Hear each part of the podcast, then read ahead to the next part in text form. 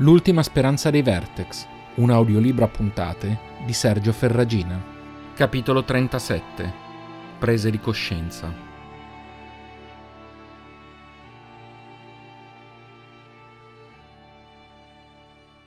Il messaggero crollò a terra, privo di vita. Il resto dei presenti nel salone scuro non osò fiatare, terrorizzato dal rischio di subire la stessa sorte. Dov'è il fratello? Karing si avvicinò con prudenza. È rientrato stamattina, nostra guida. L'ho fatto convocare. È fuori in attesa. Fatelo entrare. Karing annuì impercettibilmente e con un gesto diede l'ordine. Poco dopo l'ingresso si aprì e Einar fece il suo ingresso. Karing lo squadrò. L'uomo era evidentemente provato. Il dolore per la perdita della sorella doveva essere devastante e la stanchezza di due giorni di ricerca stava iniziando a esigere il suo prezzo. Ciò nonostante, il suo sguardo aveva una fierezza che non era sicuro di avergli mai visto in passato. Probabilmente si sbagliava, e si trattava solo della rassegnazione di un uomo che ormai non aveva più nulla da perdere. Eppure l'impressione era diversa. Scrollò mentalmente le spalle. Rassegnazione, fierezza, poco importava. La guida stava per interrogarlo, e non avrebbe voluto essere nei suoi panni.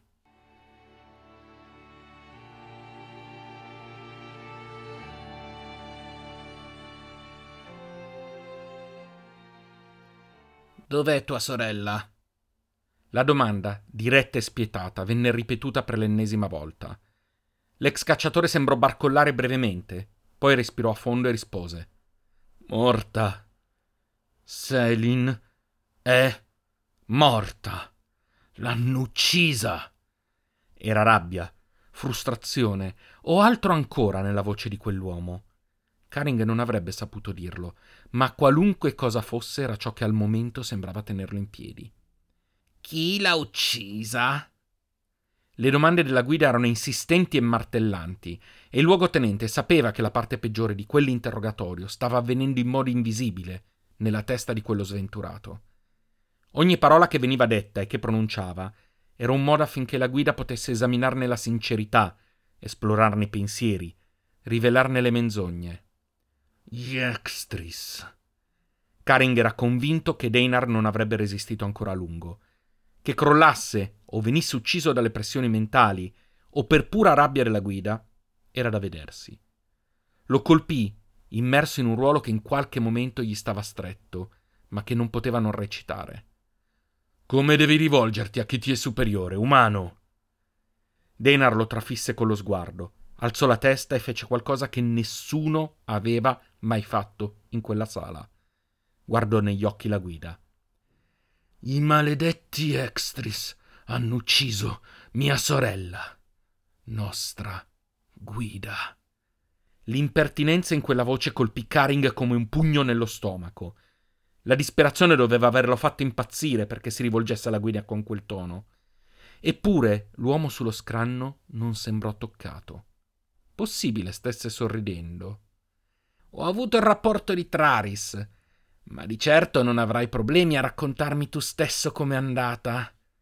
C'era accondiscendenza in quella voce, quella possibile solo a chi può permettersi di essere gentile perché sa che nessuno oserà negare una sua richiesta.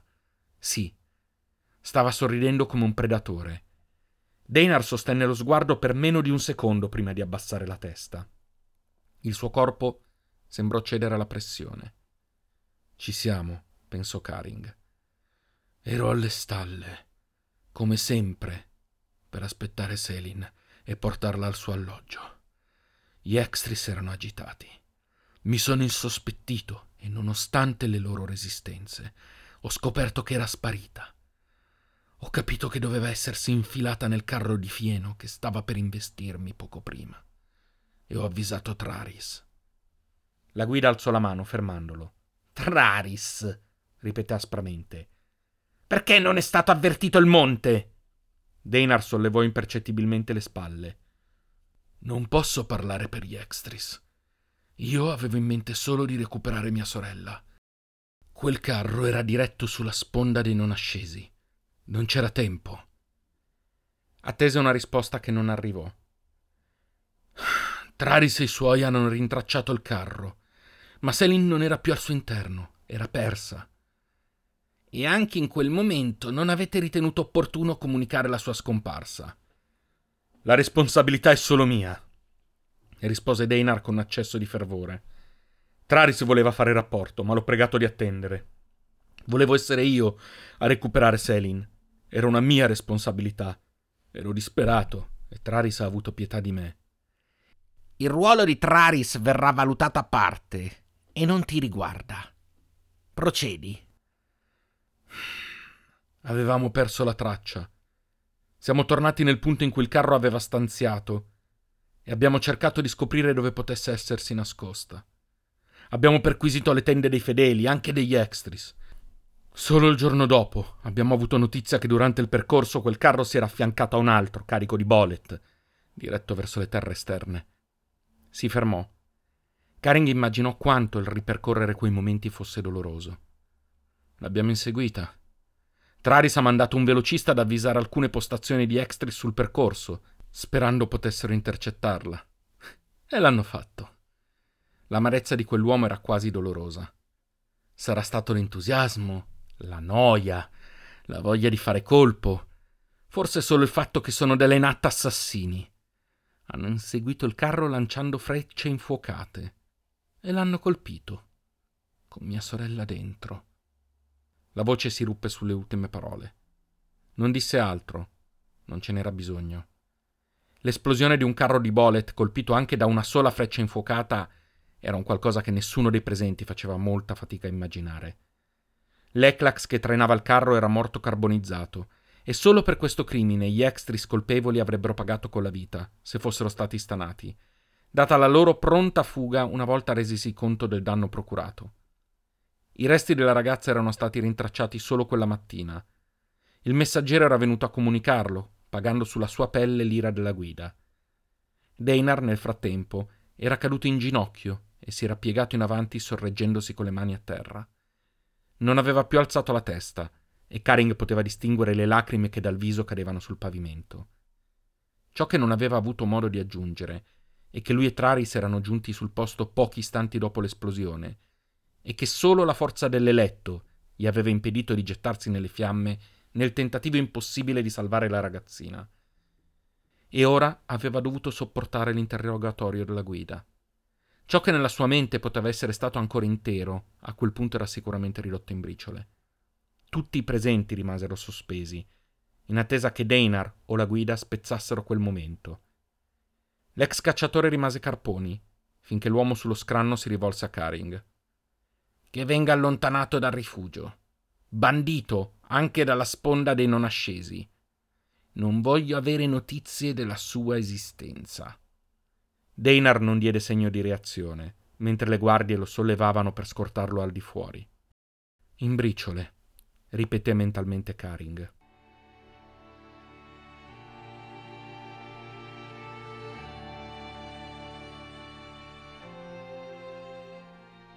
La guida continuò a osservare la porta per un po'.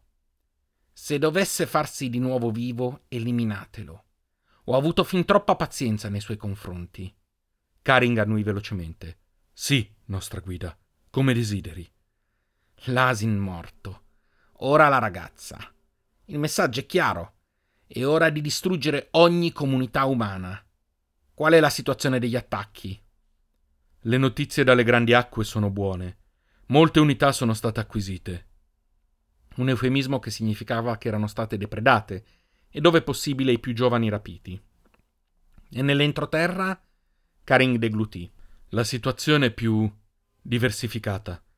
Alcune unità sono difficilmente accessibili e ben difese, altre hanno ricevuto aiuti esterni.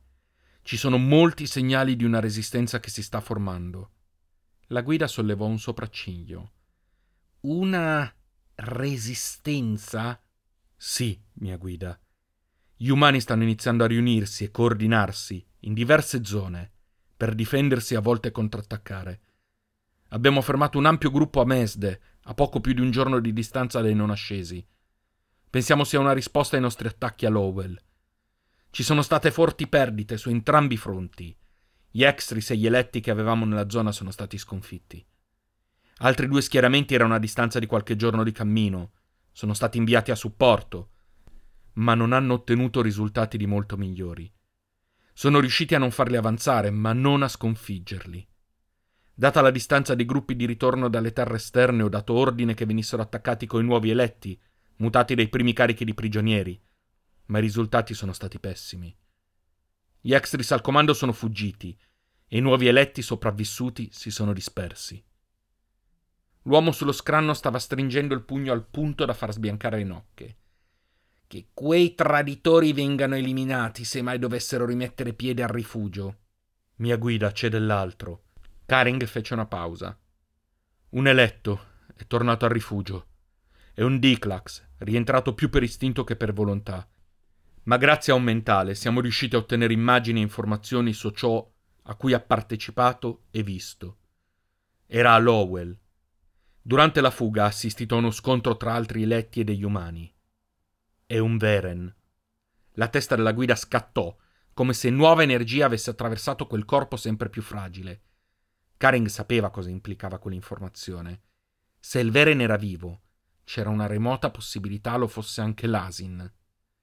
Gli occhi dell'uomo si fissarono su di lui. Quanto manca l'arrivo dei prossimi prigionieri?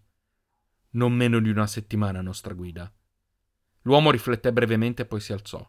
Invia un alato. Voglio la conferma della presenza del Veren. Tentennò, come se non fosse certo di ciò che stava per dire. Poi si riscosse e sul suo viso si formò un sorriso sinistro. E organizza un'adunanza.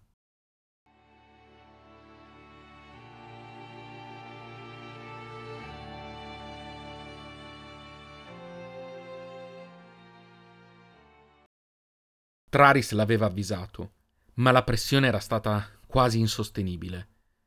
Durante l'intero interrogatorio era sembrato che qualcuno avesse fatto salire un Bactrio sulle sue tempie e gli avesse ordinato di saltare fino a schiacciargli il cranio. Deinar non osava immaginare cosa sarebbe stato se non avesse assunto quell'infuso che uno dei Biclax ribelli gli aveva preparato. Potenzialmente un veleno letale, gli aveva detto. Ma in questa dose, assunto una sola volta, proteggerà la tua mente per un'ora o due dalle incursioni della guida. No, non si accorgerà di nulla, soprattutto debole com'è.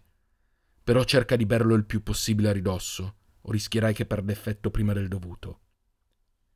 Non si era preoccupato di nascondere il suo dolore, anzi, lo aveva espresso con vigore, permettendo che le sue emozioni esplodessero. Aveva immaginato cosa avrebbe provato se Selin fosse davvero morta in quel modo e l'aveva caricato dei sensi di colpa nei confronti di Reynal e di chiunque era morto a causa delle sue azioni folli.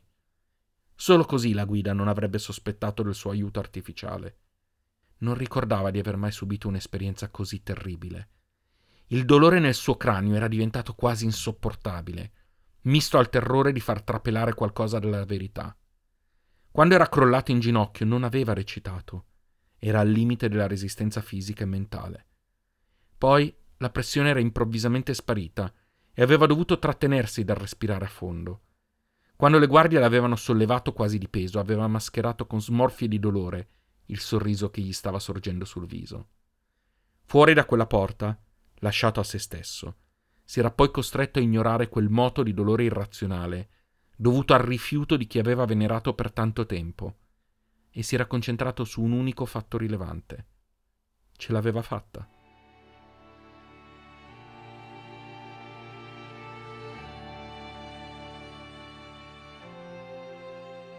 La stanza era ampia, non molto dissimile da quella in cui Selin era stata portata dopo la tentata fuga.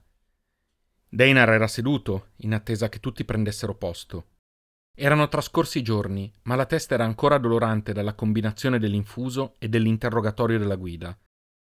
Selin, affaticata, era poco distante. Al suo fianco il Diclax che Traris era riuscito a recuperare, un eletto i cui poteri lo rendevano un offuscatore naturale. Era stato Traris stesso a far presente il rischio che, una volta recuperati i poteri, Selin potesse essere facilmente percepita dalla guida Così si era prodigato per trovare una soluzione. Che l'idea di usare un Diclax non rendesse il suo comportamento molto diverso da quello della guida era un pensiero che Deinar aveva tenuto per sé. Era certo che anche Traris se ne rendesse conto e che avesse deciso che la sicurezza di Selin avesse la priorità rispetto ai suoi principi morali. Il rapporto tra principi morali e necessità, l'esistenza di un bene superiore a cui Trari spesso si appellava, erano tutti argomenti che avrebbero dovuto essere oggetto di un discorso molto serio in futuro, se mai un futuro ci fosse stato.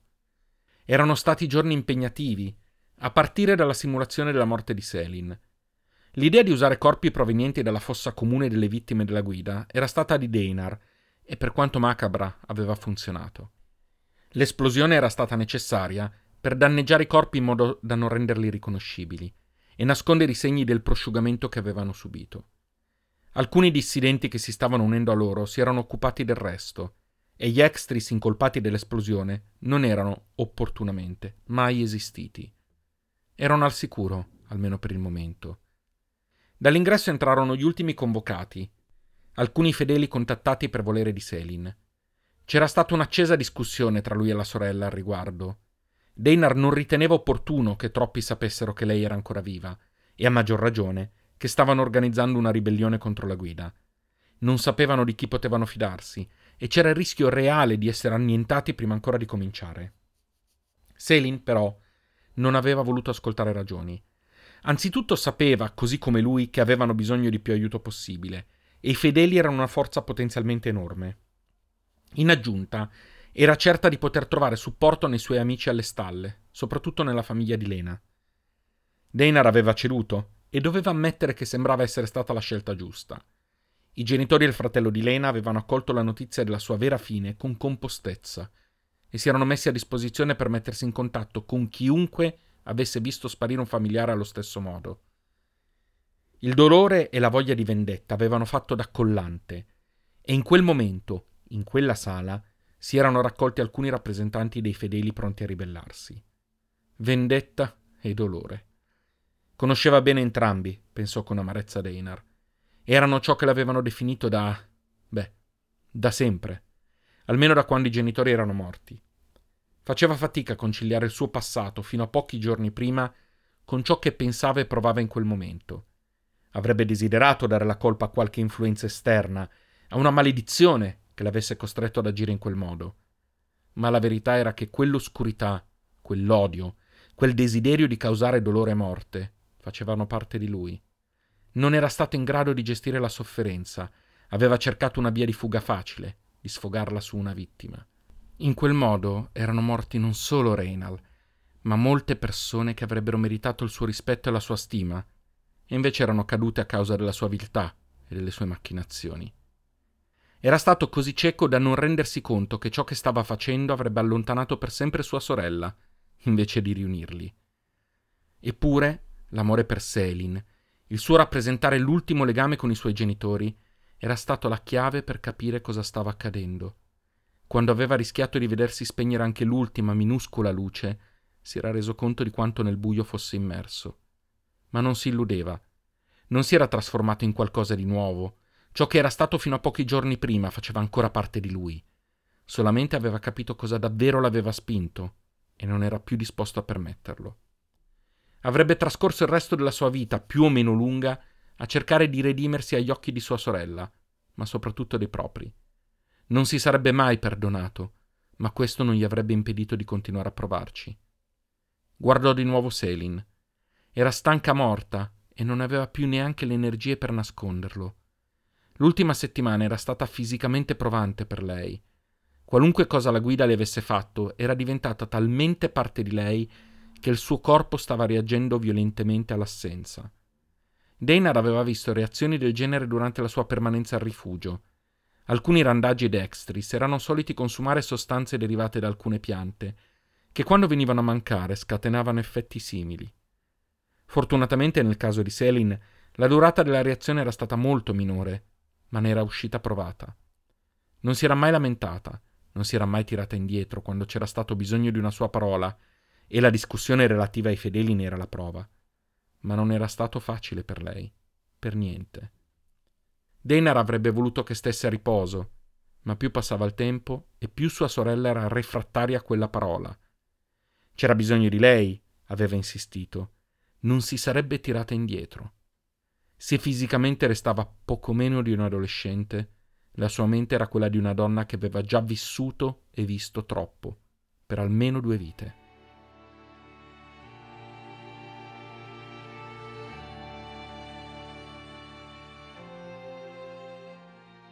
Quando, anni prima, era diventato uno dei luogotenenti, l'incarico era stato accompagnato dalla rivelazione di verità che solo pochi eletti avevano l'onore e l'onere di conoscere.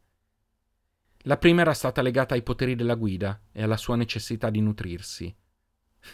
Si vergognava di ammettere anche solo con se stesso che ai tempi quella scoperta lo aveva colpito meno di quanto avrebbe dovuto. Perché la guida vivesse era necessario che ogni tanto qualche umano venisse sacrificato. Non gli era sembrata una gran perdita, in confronto all'importanza della vita della guida. Fu così a lungo, troppo a lungo, ma quantomeno quella necessità era stata rara per molto tempo. Si era consolato così. Gli era stato sufficiente, pensava ora con malcelato disprezzo. L'altra rivelazione, invece, l'aveva profondamente destabilizzato. La natura stessa di ciò che permetteva l'ascesa era molto diversa da ciò che gli eletti sapevano. Quel che l'ascesa donava in termini di forza e poteri veniva pagato sotto forma di aspettativa di vita e fertilità, gli eletti erano condannati. Tutti i luogotenenti ne erano a conoscenza ed erano consapevoli del ruolo fondamentale che giocava l'Asin affinché la guida potesse salvare davvero il suo popolo. La ricompensa che veniva promessa al culto era in realtà un premio di consolazione. La vera ricompensa era la salvezza degli eletti. Quella seconda verità l'aveva velocemente portato ad accettare ogni tipo di azione, anche le più aberranti, gli attacchi alle unità, l'inseguimento dei custodi, la caccia agli asin. Tutti atti drastici ma necessari se volevano sperare di salvare il culto e gli eletti. Si era convinto che le ascese concesse dalla guida fossero necessarie per rafforzare il culto, costringendosi a dimenticare che finché non fosse stato recuperato un asin, ogni asceso era potenzialmente condannato a morire, incluso se stesso. Ma la guida ne era sempre stato convinto, era infallibile e il suo piano indiscutibile. La guida era più vecchio di tutti loro, più saggio, più potente. La guida sapeva e non stava a loro discuterne i metodi. Neanche quando metteva Mother Chod Extris a capo di clax inferiori. Non c'erano abbastanza clax superiori, quindi era necessario. La guida sapeva. Neanche quando permetteva lo sterminio di unità pacifiche, era vendetta verso gli umani. Era giusto così. La guida sapeva. Ripetersi quella frase era sempre stato il modo migliore per alleggerire il peso sulle proprie spalle. Cosa poteva saperne lui? Chi era lui per discutere la saggezza dell'uomo che aveva salvato tutti loro? Ma se l'ascesa era una condanna, li aveva davvero salvati? Certo che sì, perché molti stavano soffrendo per mano degli umani finché la guida non era intervenuta. Molti sarebbero morti se non li avesse salvati per tempo. Poi, quando la vera salvezza sembrava portata di mano, tutto era crollato. L'asino era morto e con lui si era dissolta ogni speranza. O quantomeno questo era ciò che Karing aveva pensato. La reazione della guida l'aveva completamente spiazzato. Un attacco indiscriminato a qualunque unità e insediamento dalla frattura alle grandi acque non era mai stato contemplato se non nei momenti di esaltazione religiosa. Anche stavolta si era ripetuto che la guida sapeva cos'era meglio. Se avesse rapito un numero sufficiente di umani, se avesse tentato di mutarli, magari avrebbe trovato un nuovo Hasin. Nel frattempo, il culto avrebbe avuto l'inizio della sua ricompensa attraverso la vendetta sugli umani. La guida sapeva. Ma intanto eletti venivano mandati a morire. E umani innocenti venivano sterminati, perché gli extris non si facevano scrupoli a ucciderne uno, dieci, cento in più. Non gli importava di schiavisti come i Moderchod di Laveg. Ma le altre unità? Come poteva essere giusto? E i prigionieri venivano mutati a forza. Karing aveva sentito leggende del mondo prima, in cui per dimostrare che femmine accusate di un crimine erano in realtà innocenti venivano affogate. Fossero state colpevoli sarebbero sopravvissute. Quando aveva sentito quei racconti aveva pensato che fossero storie senza fondamento, tramandate per spaventare i bambini. Ma quello che faceva la guida era molto diverso. La motivazione ufficiale era la ricerca disperata di un asin, ma nel frattempo umani venivano mutati in eletti. No, non eletti, in vertex. Per quanto odiasse quella parola, come poteva definire eletto qualcuno che era stato costretto a cambiare contro la sua volontà, a cui la mutazione era stata imposta? la cui mente veniva poi soggiogata per poterlo sfruttare in combattimento. La guida aveva svuotato l'ascesa di ogni valore, prima coi prigionieri e infine con l'adunanza appena conclusa. Ascesa per ogni volontario. Questa era stata la promessa. Qualunque accolito si fosse offerto di difendere il rifugio dagli attacchi esterni sarebbe diventato un eletto dopo la vittoria. Alcuni più meritevoli sarebbero ascesi anche prima. La guida stava svendendo l'ascesa dopo averla imposta, e tutto per le conseguenze delle sue stesse decisioni. Non avesse scatenato quell'attacco indiscriminato, il rifugio non sarebbe stato in pericolo. La guida sapeva, si era sempre detto. La guida voleva il meglio per il suo popolo. Ma qual era il suo popolo? Gli eletti? Una volta avrebbe pensato di sì, ma quanti ascesi erano stati usati come animali o mandati a morire per il bene superiore? Gli accoliti? Tenuti separati, usati come manodopera se non come nutrimento. Bambini fedeli morti per nutrirlo. Bambini umani. Come i suoi? No, lui non aveva figli. Gli eletti non avevano figli. Perché allora quel pensiero improvviso? Quella fitta, come se si fosse accorto di qualcosa che gli mancava e non aveva notato prima. Figli. Poteva aver avuto figli prima dell'ascesa? Era possibile? No, se ne sarebbe ricordato. Lui era lui, come avrebbe potuto dimenticare dei figli?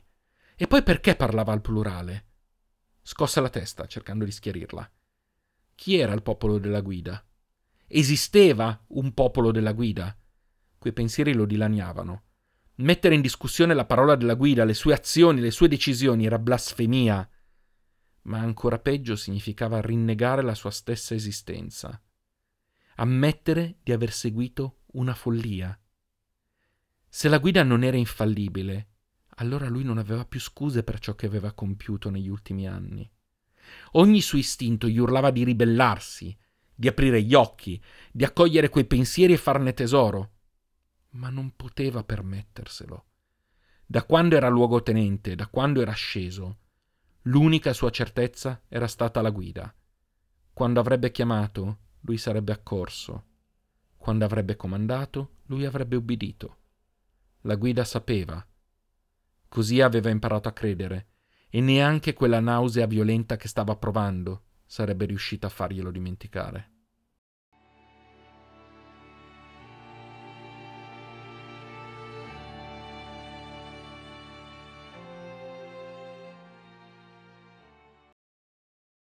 Era difficile concentrarsi. Nella testa aveva un costante rumore di fondo, una sensazione di qualcosa che stava per esplodere senza mai farlo. Era così da quando erano finite le crisi e non accennava a passare, anzi. Deinar era stato tutto ciò che avrebbe dovuto essere in passato, e questo le generava sensazioni contrastanti. Non poteva perdonarlo per quanto aveva fatto. Aveva ucciso o causato la morte di ogni persona a cui voleva bene. Non poteva dimenticarlo. Ma questo Deinar sembrava il fratello maggiore dei tempi di Drake, quando i loro genitori erano vivi, prima degli extris, del morbo, dei vertex, dei custodi, della guida. Si stava impegnando, questo era certo, questo sì. Chiuse gli occhi. Una fitta improvvisa le attraversò la testa da una tempia all'altra. Questa era nuova. Quando sarebbe passato tutto? E soprattutto, sarebbe passato o ne sarebbe morta? Guardò il vertex che avrebbe dovuto proteggerla dalla guida. Si sentiva in colpa a usarlo così, ma aveva davvero scelta. Sospirò e cercò di concentrarsi sulla riunione appena iniziata. Traris e Deinar erano i più accesi, nonostante fossero amici o la cosa più simile ad amici a cui Deinar potesse aspirare. Erano più le volte che discutevano e si mandavano a riprodursi con un fox che quelle in cui erano d'accordo. Dobbiamo attaccare ora, non ci saranno altre occasioni, stava dicendo Traris agitando le sei braccia. Non siamo abbastanza. Quante volte devo ripetertelo? Avremo un solo attacco a disposizione. Sprechiamolo e saremo morti, tutti. Traris si alzò e cominciò a camminare per la stanza. E dove pensi di trovare altri uomini? Non possiamo avvicinare i fedeli se non con sicurezza e discrezione. Per non parlare degli eletti. Degli extris non potremmo mai fidarci. Hai altri rinforzi di cui non sono a conoscenza? Le difese del rifugio non sono mai state così ridotte. Oggi la guida ha organizzato un'adunanza per arruolare gli accoliti. Ha promesso l'ascesa per chiunque si offrirà volontario per attaccare la resistenza, ammesso che sopravviva. C'è un gruppo di ribelli a un giorno di viaggio che è riuscito a sfondare le prime difese e sta riuscendo a tenere il terreno. La guida vuole annientarli per mandare un messaggio definitivo. Sono concentrati su quella minaccia, con poche difese. Non ci sarà più un'occasione del genere. Poche difese non significa che sarà facile. Karing non va sottovalutato. Non si priverà mai dei suoi uomini. È l'unico ad avere clax superiori addestrati al combattimento. Per di più non c'è modo di attaccare a sorpresa. Se anche gli eletti non bastassero a fermarci, gli accoliti sono più che sufficienti a farci rallentare il tempo necessario a essere sconfitti. Un'altra fitta, più violenta, nella stessa posizione della precedente. Selin barcollò e appoggiò una mano sulla spalla del Vertex, che la guardò vagamente incuriosito. Respirò a fondo, ma si sentiva come se qualcosa stesse premendo dall'esterno cercando di farsi strada attraverso il cranio. Poteva entrare o sfondarlo, non avrebbe fatto differenza. Nel frattempo Deinar, concentrato sulla discussione, non si era accorto di nulla. Si alzò quasi a non voler sfigurare nei confronti di Traris, nonostante il letto lo sovrastasse di parecchio. Si stava alterando, ma Cardin, che era stato nominato come portavoce dei fedeli, si intromise. Deinar non lo conosceva bene, ma aveva sentito dire che era stato a capo di un'unità fino alla loro assimilazione da parte del culto.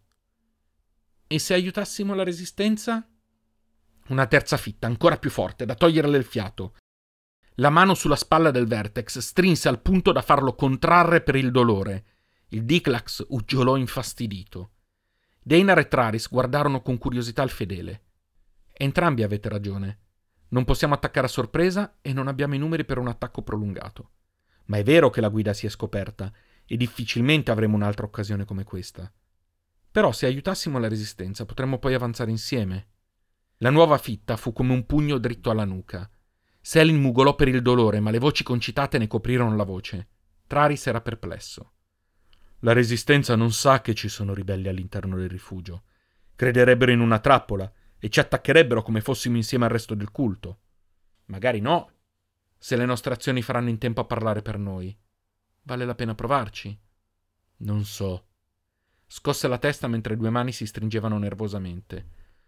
Distoglierci dal rifugio per aiutare una sacca di resistenza vuol dire agire allo scoperto.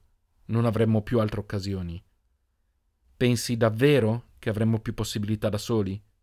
Molti fedeli non sono addestrati. Non sappiamo quanto gli eletti appena mutati saranno affidabili arrivati a uno scontro.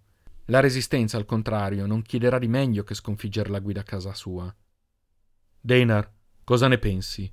Ha senso secondo te? Selin non sentì la risposta. Il dolore più grande che avesse mai provato la travolse e la portò via con sé. Immaginò che affogare nelle grandi acque dovesse essere simile a quello. Si sentì sopraffatta, bloccata, travolta, incapace di respirare. Aprì la bocca per respirare, ma le parve che non ci fosse aria. Urlò. Convinta di non poter essere sentita, urlò con tutte le forze che le erano rimaste.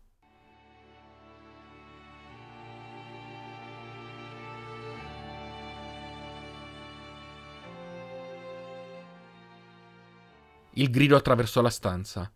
Tutti si voltarono verso la ragazzina, che era crollata a terra tenendosi la testa. Selin! Urlò Deinar, correndo verso di lei seguito dagli altri. Lei era in ginocchio, si stava tenendo la testa, tremava, non lo sentiva. Selin! urlò ancora l'ex cacciatore, giuntole accanto, non sapendo cosa fare o dire. Attorno a lui i presenti si erano avvicinati, ma stavano a distanza di sicurezza, incerti sul da farsi. Selin non reagiva si lamentava a occhi serrati, i tremiti sempre più violenti. Mormorava a ripetizione parole senza senso, finché iniziò a ripetere Asim, Asim, Asim, Asim, Asim. Denar la strinse a sé, impotente e disperato. Dopo poco si rese conto che Selin stava ripetendo il nome del suo Veren. In quel momento gli occhi della ragazza si riaprirono di scatto e tutti i presenti urlarono con lei, sopraffatti dal doloroso flusso di immagini nelle loro teste.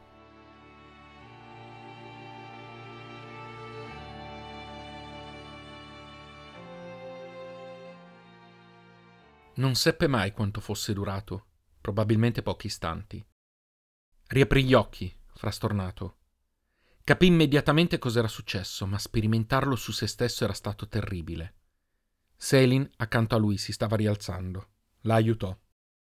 L'hai sentito anche tu, vero? Annui. L'ondata scatenata dal potere di Selin che tornava era stata tanto violenta da colpire anche Deinar, che ne era sempre stato immune. Selin, ho bisogno di saperlo. Quelle immagini che ho visto sono vere. Conobbe la risposta prima ancora di sentirla pronunciare. Dagli occhi della sorella stavano scendendo copiose lacrime, di sollievo, di gioia.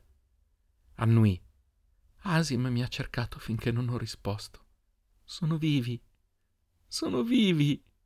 Stava piangendo e ridendo insieme. Stanno arrivando. Asim, Firan e Zalen sono vicini. Stanno arrivando. Stanno arrivando. Continuò a ripetere. Deinar si guardò intorno. Ognuno dei presenti era frastornato, ma Traris ricambiò il suo sguardo. Sapevano entrambi cosa questo poteva significare. Ora avevano una possibilità. E la sua redenzione, forse, era un po' più vicina. Così come il confronto col suo passato recente. Abbracciò Selin e per la prima volta si concesse di piangere.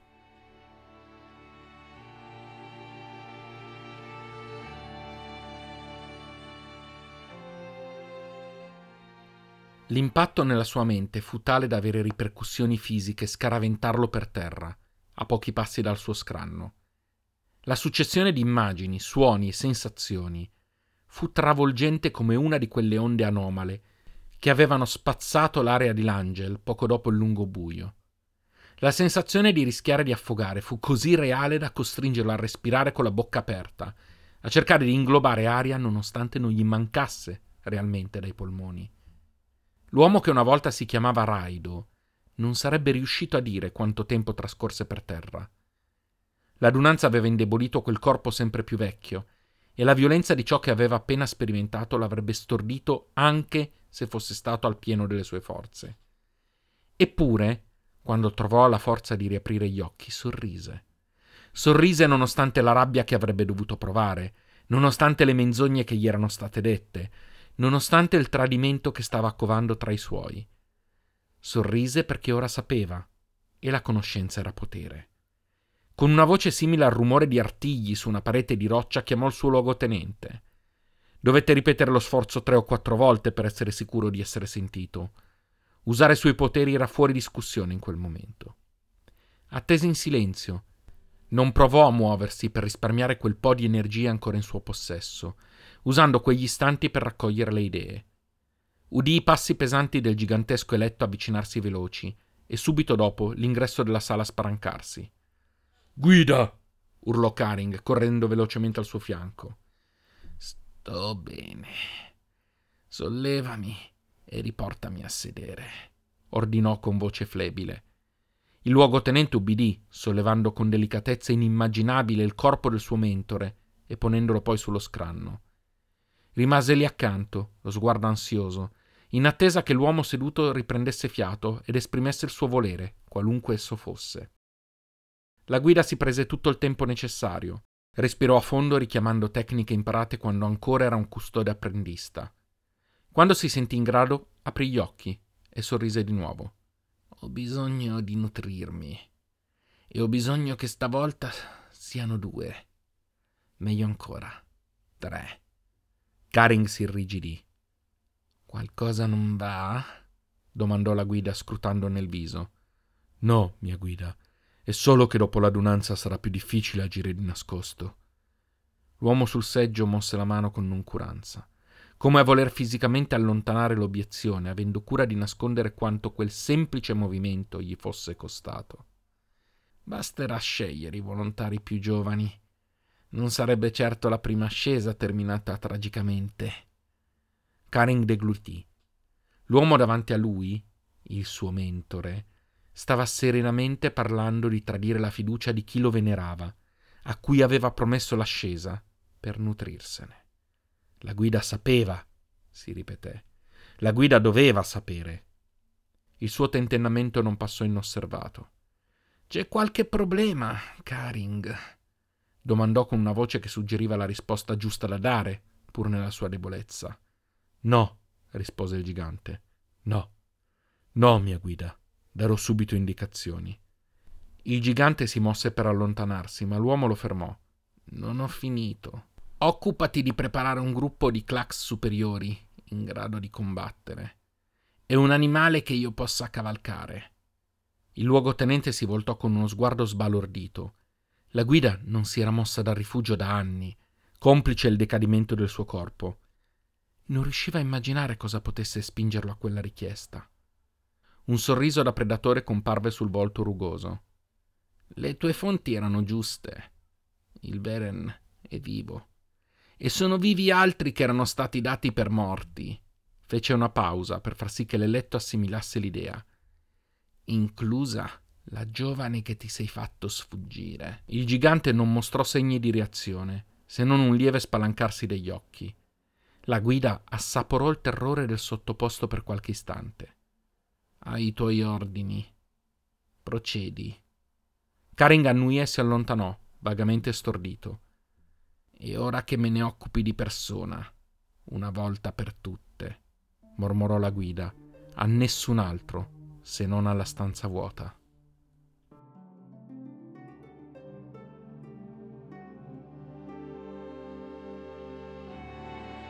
L'ultima speranza di Vertex è un podcast di Sergio Ferragina adattato dall'omonimo romanzo. Potete ascoltarlo su tutte le piattaforme podcast. Se vi è piaciuto questo episodio, considerate di lasciare una valutazione e mettere like alla pagina Facebook dallo stesso titolo. Per contatti, proposte o per sostenere il progetto offrendomi un caffè, trovate i link nei dettagli dell'episodio. Vi aspetto la prossima settimana con il 38 capitolo dal titolo Alzare la testa.